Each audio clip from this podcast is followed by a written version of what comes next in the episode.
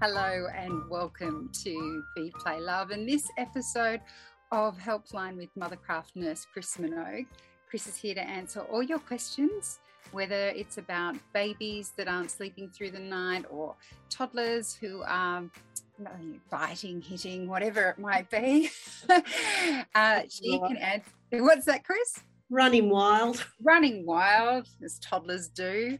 Uh, Chris is here to answer your questions. So, you have a number of ways you can uh, speak to Chris. You can pop your question below this video if you've joined us via Facebook Live, or you could um, send a direct message through our Facebook group, which is here on uh, Facebook, obviously. And you can email us if you're listening to us via the podcast at helpline at theparentbrand.com.au. Chris Minogue, how are you? I'm very well, thanks. we were just saying we had a very brief minute before we came online, and I said that I was completely over it because you know what it is, Chris? What's that? Lockdown, the thing is with lockdown, for me anyway, is that I have good stamina when I know how long I have to last for. And as soon as I see the end, the end. right, all the stamina goes out the window. So I can tell you homeschooling ain't what it used to be. Yes, but you have done 100 days. So you've oh. done well. well, my heart is still uh, going out there for all those in Melbourne who are still yeah, still going. Yeah. Yeah. So I feel for you. Um, everyone was saying that today was Freedom Day in New South Wales. Do you know what I did, Chris? Work. Well, yeah, I did a bit of work, but I also my uh, moment of freedom was buying my children new shoes. Oh, actually, I can't wait to wear, buy new shoes. The things you can't get online, you know, the thing you have to try on before you buy it. So, but I'm going to let the rush die out before I head out there into those stores. Yeah, well, you see, with kids' shoe stores, a lot of them have booking online, so you don't have oh. to. Yeah, that's very clever. Yes. Yeah. Plus, I can't send my child to school with no shoes. Just not really. Let's get on. Now, toddlers of the world. yes, let's get on to problems that are a little bit trickier. Uh, we have a question here from Melissa from our Facebook inbox. She says, My son is seven months old and just a fab little dude. Oh, I love that. Aww. If he's in the mood, he can fall asleep with a dummy in his hand. He pulls it out, cuddling his toy dog and simply closing the door.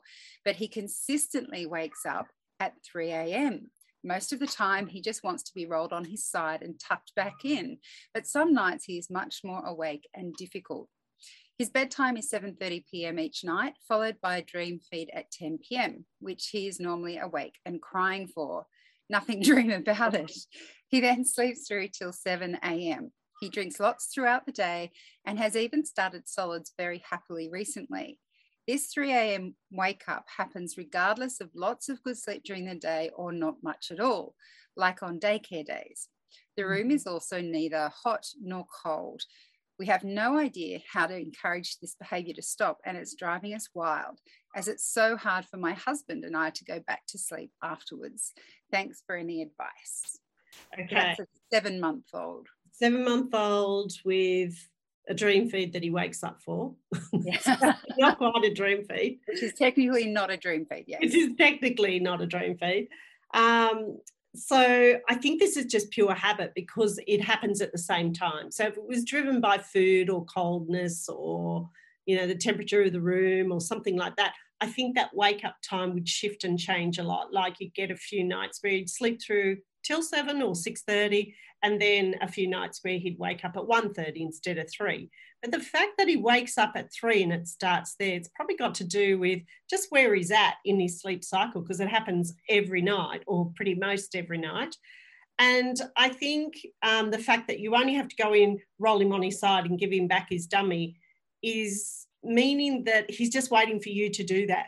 So I think you have to give him a little bit more of a chance to try and settle himself a little bit before you go in and, and rescue him.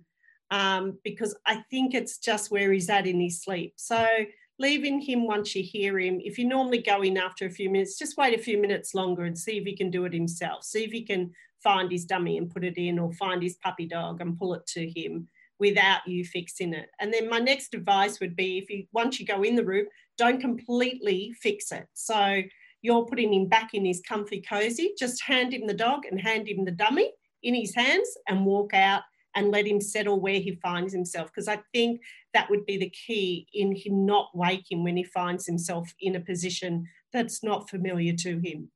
Mm. Good luck. question is from Angie on the Facebook Live. She says, Our little one is 13 months, but has been sleeping terribly. She's teething, so we expect this at the moment. But since about four months, she hasn't slept for much more than three or four hours at most. But more often, she sleeps in one, two, or three hour blocks approximately. This has been going for more than, well, a long time. A long time, not enough. yeah. lately, lately, she's been waking at times half hourly. Oh my God. We're exhausted. We have the same bedtime routine and put her to bed between seven and eight, usually around 7:30. I feed her to sleep, and that is how she falls to sleep still. I'm happy to feed her to sleep, but would also but it would also be good if I could get her into the cot with just a quick cuddle and no tears. Without using cried out methods, how can we help her sleep longer blocks and possibly get her into the cot by gently transitioning her from feeds to sleep? To maybe a feed just before bed, but not in the bedroom? And how can we get her back to sleep through the night without a feed every time? I'm more than happy to feed for occasional sleeps. Right. Okay. So I think this is a very mixed question because you're happy to feed to sleep, but feeding to sleep might be the problem. And this is where it can get very confusing, especially with a big 13 month older, uh, because they've got lungs, they can stand up, they can cry. And then, so that's one part of it is that there's probably some sort of attachment to that nurturing of feeding to sleep that's creating some of the problem then the other part of it is that she's waking really frequently. And that sort of tells me that she can't put herself back to sleep on her sleep cycles. And the more overtired they become, because she's waking really frequently and has done for a long time, then the quicker the wake ups will be. So the more overtired they get, the faster they wake up, which people, you know, go, how does that happen? But it's the same when we're really overtired or we have jet lag, we wake up more frequently. So there's this little issue over here about how tired she is, and then there's the issue about feeding to sleep. And when you have a problem this complex, and with this age group, you, consistency is the method. And then there's the third thing on top of it, as in we don't want her to cry to self-settle in any way. And and that can be really hard because she is 13 months old. And, you know, we've got to do hands-on sort of lead you back down the path. So when you get it into this sort of pattern, the first thing I do is at least regulate what she's doing. So at 13 months, she has three milk feeds in the day, or can have three milk feeds, two to three milk feeds. And they tend to have a sleep in the middle of the day, or they're coming close to a sleep in the middle of the day. So I think if we're trying to see get her to self-settle, then we have to be regular in what we're doing. So feeding should be just that. It's for feeds and not for sleeps. So I'd feed her in the morning when she wakes up. I would feed her before she goes to bed for her lunchtime sleep. And I would feed her before she goes to bed in her evening, but I wouldn't feed her to sleep. So I'd feed her, then maybe change a nappy, then try and get her to sleep. And that'll help her break that that connection with the feeding and the sleep if that's where you want her to do because you're asking her to be more independent about her sleep and to be able to do it in a bed so that's one part of it is that regularity. And the second part is how are we going to get her to do that? And so you might have to substitute at first because you don't want her to cry very much at all. You might have to substitute rocking and patting quite a lot in your arms instead of feeding her. And then once she's sleepy, putting down in her bed and then rock and pat her in her bed. And you have to be committed to something like that because that's what it's going to take. So, in this case, what I would do is get your partner on board. So, it doesn't need to be all about you doing this, but get your partner on board. And often, what I do is get your partner to do, say, from when you put her to bed at 7:30 and um, to midnight. he or she might go in there and do the settling. And then from midnight till six or seven in the morning, you might go in and do the settling. And the good thing at 13 months is she doesn't require a feed overnight. She might have a feed, but she doesn't require a feed. So it's going to be much clearer. The message is going to be much clearer for her. And I think once she starts crying and you feel like you need to go into her or waking, then you got to pick her up, pat, rock, and put her back down. And then from there, you're going to have to build it so that you only settle her in the cot and then from settling her in the cot, then hopefully um, you can step away a little bit and then come back and give her some comfort in the cot. So there's going to be a few steps to get her to that place. And you've got to have a lot of time and patience, and consistency is the message here. So, hopefully, that gives you an idea of how to step into that place of helping her go to sleep in her bed. And how long would you give it? As I mentioned at the top, I find it easier to have stamina with things when I know roughly how long it's going to take. I think this is a really hard one because it defining um, I don't want to use crying as a form of settling is is a tough one to do. But i would say well we know that each step takes a child about 3 to 5 days. So depending on how many steps you want to put into this so you might spend 5 days just holding her cuddling her rocking her patting her in your arms getting her to sleep and putting her down. And then the next 5 days doing less in your arms and trying to get her to accept it in your bed. And then another 5 days of putting her in the bed. So this one, I think it's going to take a little while, but if you keep consistency with those steps, you will get to the place you want to get to without hopefully too many tears from everybody involved.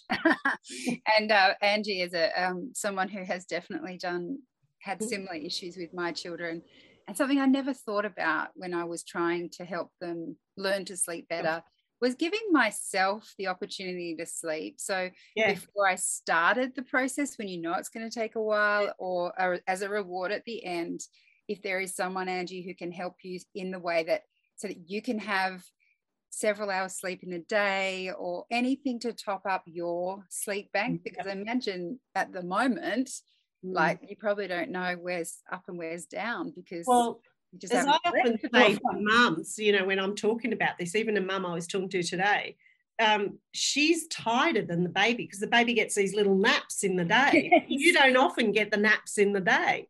No. So her her her level of um, being able to cope with it is so much lower because she's not getting the sleep and mm. not making it up anywhere. Whereas that baby could go and have a little sleep in the day or two hours of sleep in the day and feel quite refreshed to keep yeah. going at night. so oh, you're right. You have to, I'm a big believer, you have to care for yourself before you can care for a child. And sometimes that means that we, especially as women and caregivers, need to actually step back a little and say, actually, my partner can help. They can do this. They just need to know what to do and the same support that we would give the, the mother doing it. So it's about the whole family and not just one person in the family. Yeah. So hopefully you can get some yeah. holiday, Angie. It's going to take a little bit of time, but keep stepping it forward and you'll get there in the end. Yeah. Good luck. Uh, the next question comes from Kelsey from our Facebook inbox. She says, My daughter will be three in January and still hasn't slept through the night consistently. I could probably count on one hand the times she's actually slept through without waking. It's normal for her to wake, oh wow, four to five times a night upset, normally crying about something that happened during the day or what seems to be a dream. Obviously, she has a really active mind. Not even melatonin from the doc has helped. I took her off it after three weeks as it made no difference, and she kept saying her tummy hurt. Mm. we we are an active family, always doing something to burn some energy. She naps from around 11:30 12 p.m. and has 45 minutes to an hour 15 minutes on a normal day. I've tried not giving her a nap, but it makes no difference. I've tried earlier and later bedtime, but still no difference. She goes to bed normally around 6:45 7. She wakes every morning between 5 5:30 a.m. on a normal day. I also have a 4-year-old and a 7-year-old who she wakes by screaming in the mornings. She never wakes happy. She uses a glow dreaming sleep device in her room. Bed, bedroom temperatures around 21 degrees, and we live semi rural, so no noisy neighbors waking her. Help, what is going on? What indeed, Kelsey? I think this is just long term habit forming. But the things that, from what you've said, Kelsey, that we could take from it is we know that generally you sleep better in darkness. Like when you need that deep restorative sleep, you sleep better in darkness. So the first thing I do is turn the light off. So the light's giving, and this the is what light. I do. Her, you know, that little soft light that they've got going on, I just turn it off. Mm-hmm. And the reason for that is that sometimes when we wake in our sleep and we look around, if there's a light on, it casts shadows, and that could be what's waking her even more. So I turn the light off. I would get rid of her day sleep. So I think um, I'd be very regular about when she got up and when she got down, almost treating this almost like jet lag. She just can't get herself because of the history, the three years of not really ever sleeping well or having periods of sleeping well. I, I would be quite regular with her sleep, and the shortest I'd give her in the day, or the shortest day I'd give her was would be 12 hours. So she got up at 6:30. I'd have no hesitation about putting her to bed at 6:30, but I wouldn't be giving her a sleep in the day because I think that just gives her more energy. So I think if you can regulate her day, that'd be great. And if she woke between six and seven in the morning, uh, for her age, I would put her to bed about seven, seven thirty at night. But if she's particularly overtired, had a bad night, I'd put her to bed as early as 6:30. So I think I'd regulate her day as much as possible. And sounds like she's your third child. So it's not like you don't know how to settle a child. It's just that this one's beaten you down and you're trying to work out how am I going to do this. So that regular pattern I think is really important for her and then um, again at night. So we're not quite sure what happens when she does wake up at night, who goes in, who sits there, who settles her but I'd make it short and sharp. I'd just do reassurance, kiss, cuddle, tuck in, and I'd be back out of there again. These can be these children can be really difficult because they're survivors on very little sleep. They know how to survive on very little sleep. But we also know that they can have terrible tantrums and it can lead to night terrors. So I think it's worth re looking at this again and re teaching her as if it was from the beginning so lots of reassurance, regular routine, teeth, but um, teeth, toilet, two stories, cuddle, kiss, and into bed. And I would do it at exactly the same time every night. And if it really didn't, really, really didn't improve with just some basic resettling of a three-year-old, you know, a bit of pointing of your finger, and this is what I'm going to do then the other thing to think about it is there something going on for her that's outside the norm? Because she is your third child and you have done this before. And having someone who really studies childhood sleep disorders and having them have a look at her because it's all very well for us to say you know put her in a bed stand at the door tell her to put her head down. If she puts her head down go over and give her a kiss but this has actually been going on for three years. This hasn't been going on for six months and she slept well for you. So please don't underestimate that there could be something in terms of the sleep disorder that might be influencing it, such. And they'll check adenoids and tonsils and ear infections. And then actually you might end up seeing someone about it. But let's start with the basics, reset everything for her, get rid of a day sleep because everyone will tell you to get rid of a day sleep. And then let's see um, what happens from there. Uh, our next question comes from Rachel on the Facebook Live. Do I have to encourage a, tri- a child to be dry overnight or do they do it by themselves? I have a four year old, five in April, still wears a nappy overnight and is it's still full in the morning. Um, I think you can do steps to make it lighter, but I do think it's a maturity in the end for them to stay dry. So things like I certainly four or five year old wouldn't be giving anything in a bottle of water, as in not even a drink bottle, unless you're in the middle of a park and it's hot. But I'd be giving cups of water, not bottles of water. And I'd certainly be doing things like making sure that they did a wee before you put them into bed and possibly even picking them up as you go to bed and doing a wee and see if we can lighten that nappy um, it's usually that they're taking too much fluid too close to going to bed. That's that's the general problem.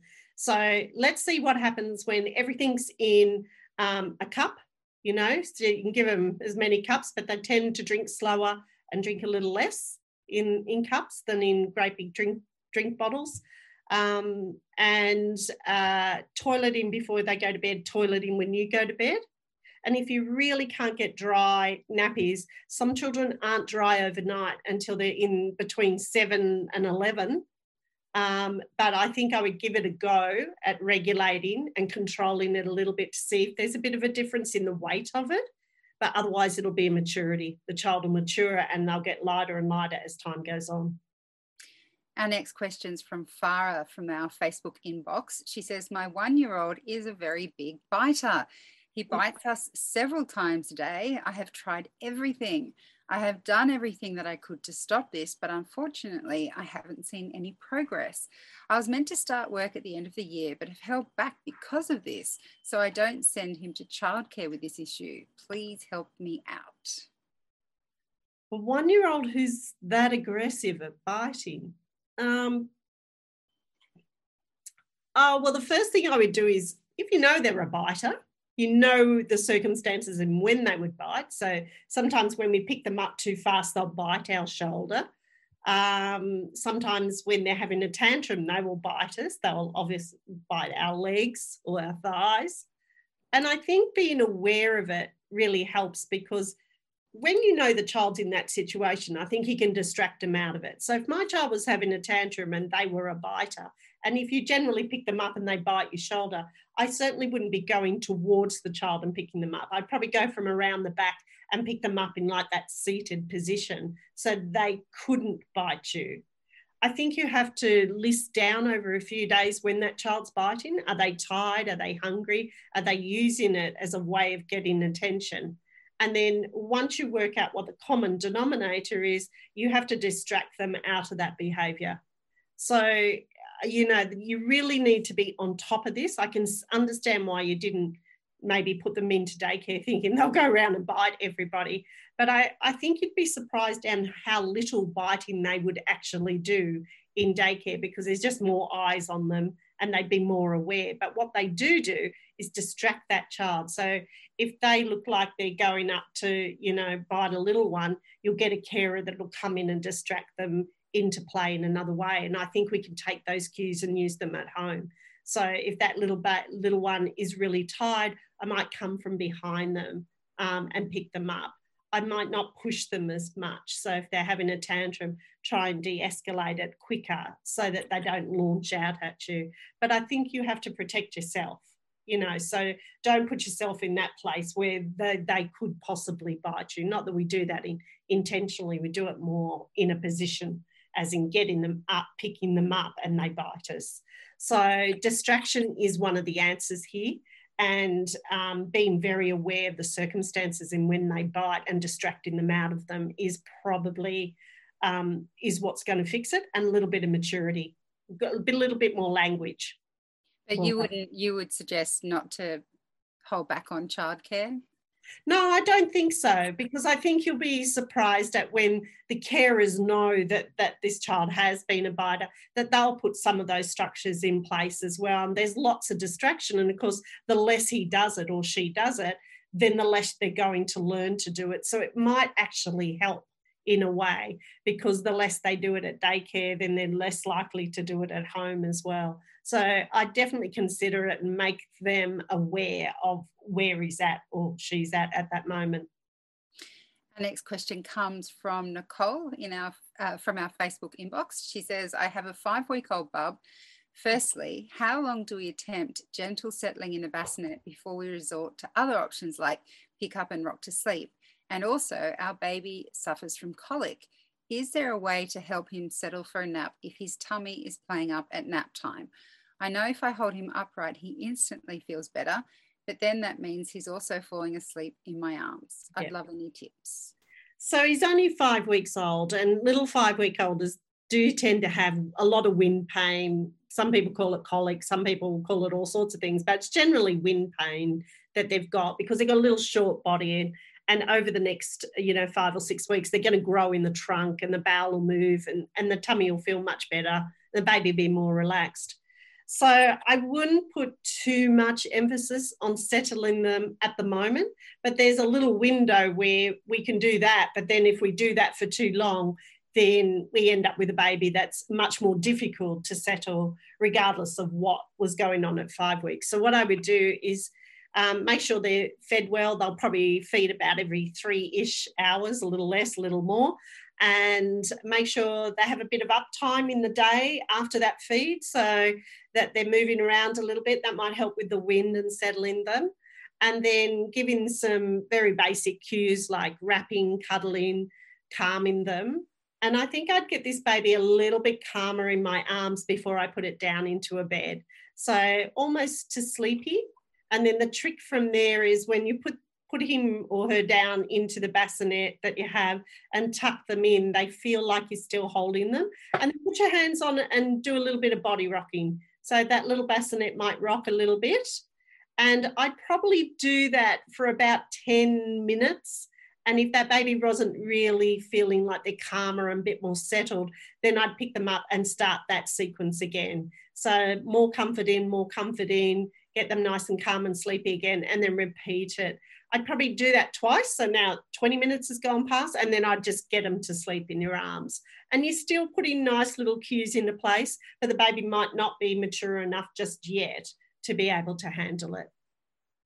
We've got time for one last question. This is from Julia on our Facebook Live. She says, Hello, Chris. My nearly six year old daughter gets extreme bedtime silliness and it's disruptive to the household, especially for our nearly two year old son. I would love your advice. Thank you. Do we know what time she goes to bed? Does not say that, no. Okay, be interesting because the two year old I would have thought would be in bed well before a six year old would be in bed. But sometimes they get silly because they're silly. They're, you know, that's, that's their, you know, six year olds can be very temperamental and silliness is a way of getting attention. But I actually think in this case, if it's happening at night, she might be a little bit overtired and she's just gone over the edge. So as a six year old, I'd probably put a six year old to bed between 7.30 and 8, you know, depending if they get up at a reasonable time, somewhere between 6 and 7. Um, and I would have my two year old in bed before that. So maybe they don't, then don't play off each other. Like when she gets a bit silly, the two year old acts up, then the whole thing goes pear shaped. So I try and get that two year old to bed a little bit earlier, maybe between the 7 and 7.30 window, depending on how well they sleep. Um, and then I'd do a, a calming down session. So something like toilet teeth, let's have two stories, let's read the two stories in bed. And as a six year old, if she was still being silly then i'd probably pull the rope and say okay i'm, I'm walking out now if you're like that. So a little bit of a consequence and see if it, she'll calm down. Uh, but to me it sort of sounds like she's a bit overtired. So check what time you're putting her to bed and see if that helps. But i'd be putting her to bed between 7.30 and 8 and and just keeping it really you know like like you say. Sorry the bedtime is 7 7.30ish yeah so i think you're putting her to bed too early it's not right. enough wind down time. Oh, okay. So, yeah, she's playing off the two-year-old. So let's get the two-year-old to bed between seven and seven thirty, and then at seven thirty, take her into a room, um, reading something like a chapter book to her, where she listens to the story, and that might calm her down um, as well. Like a really basic first chapter book might work, and then keeping that lighting low, and that will hopefully calm her down. But I would think she would be in bed sort of in that 7.30 to 8 o'clock window. So you might be just trying to put her to bed too early. Okay. Yeah. Well, we're right on time. Chris Minogue, thank you so oh, much for oh, your help tonight. Thank you. No problem at all. You take care. You too. Now, if you didn't okay. get a chance to ask Chris your questions, remember you can book a one on one session with Chris through our experts panel, which is called Babyology's Parent School. There'll be links in the notes of this episode and below this Facebook Live. We will be back again next week. See you all then.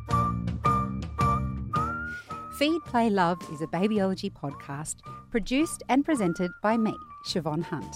I'd love to hear from you, so if you'd like to get in touch, email me at feedplaylove at theparentbrand.com.au. See you next time.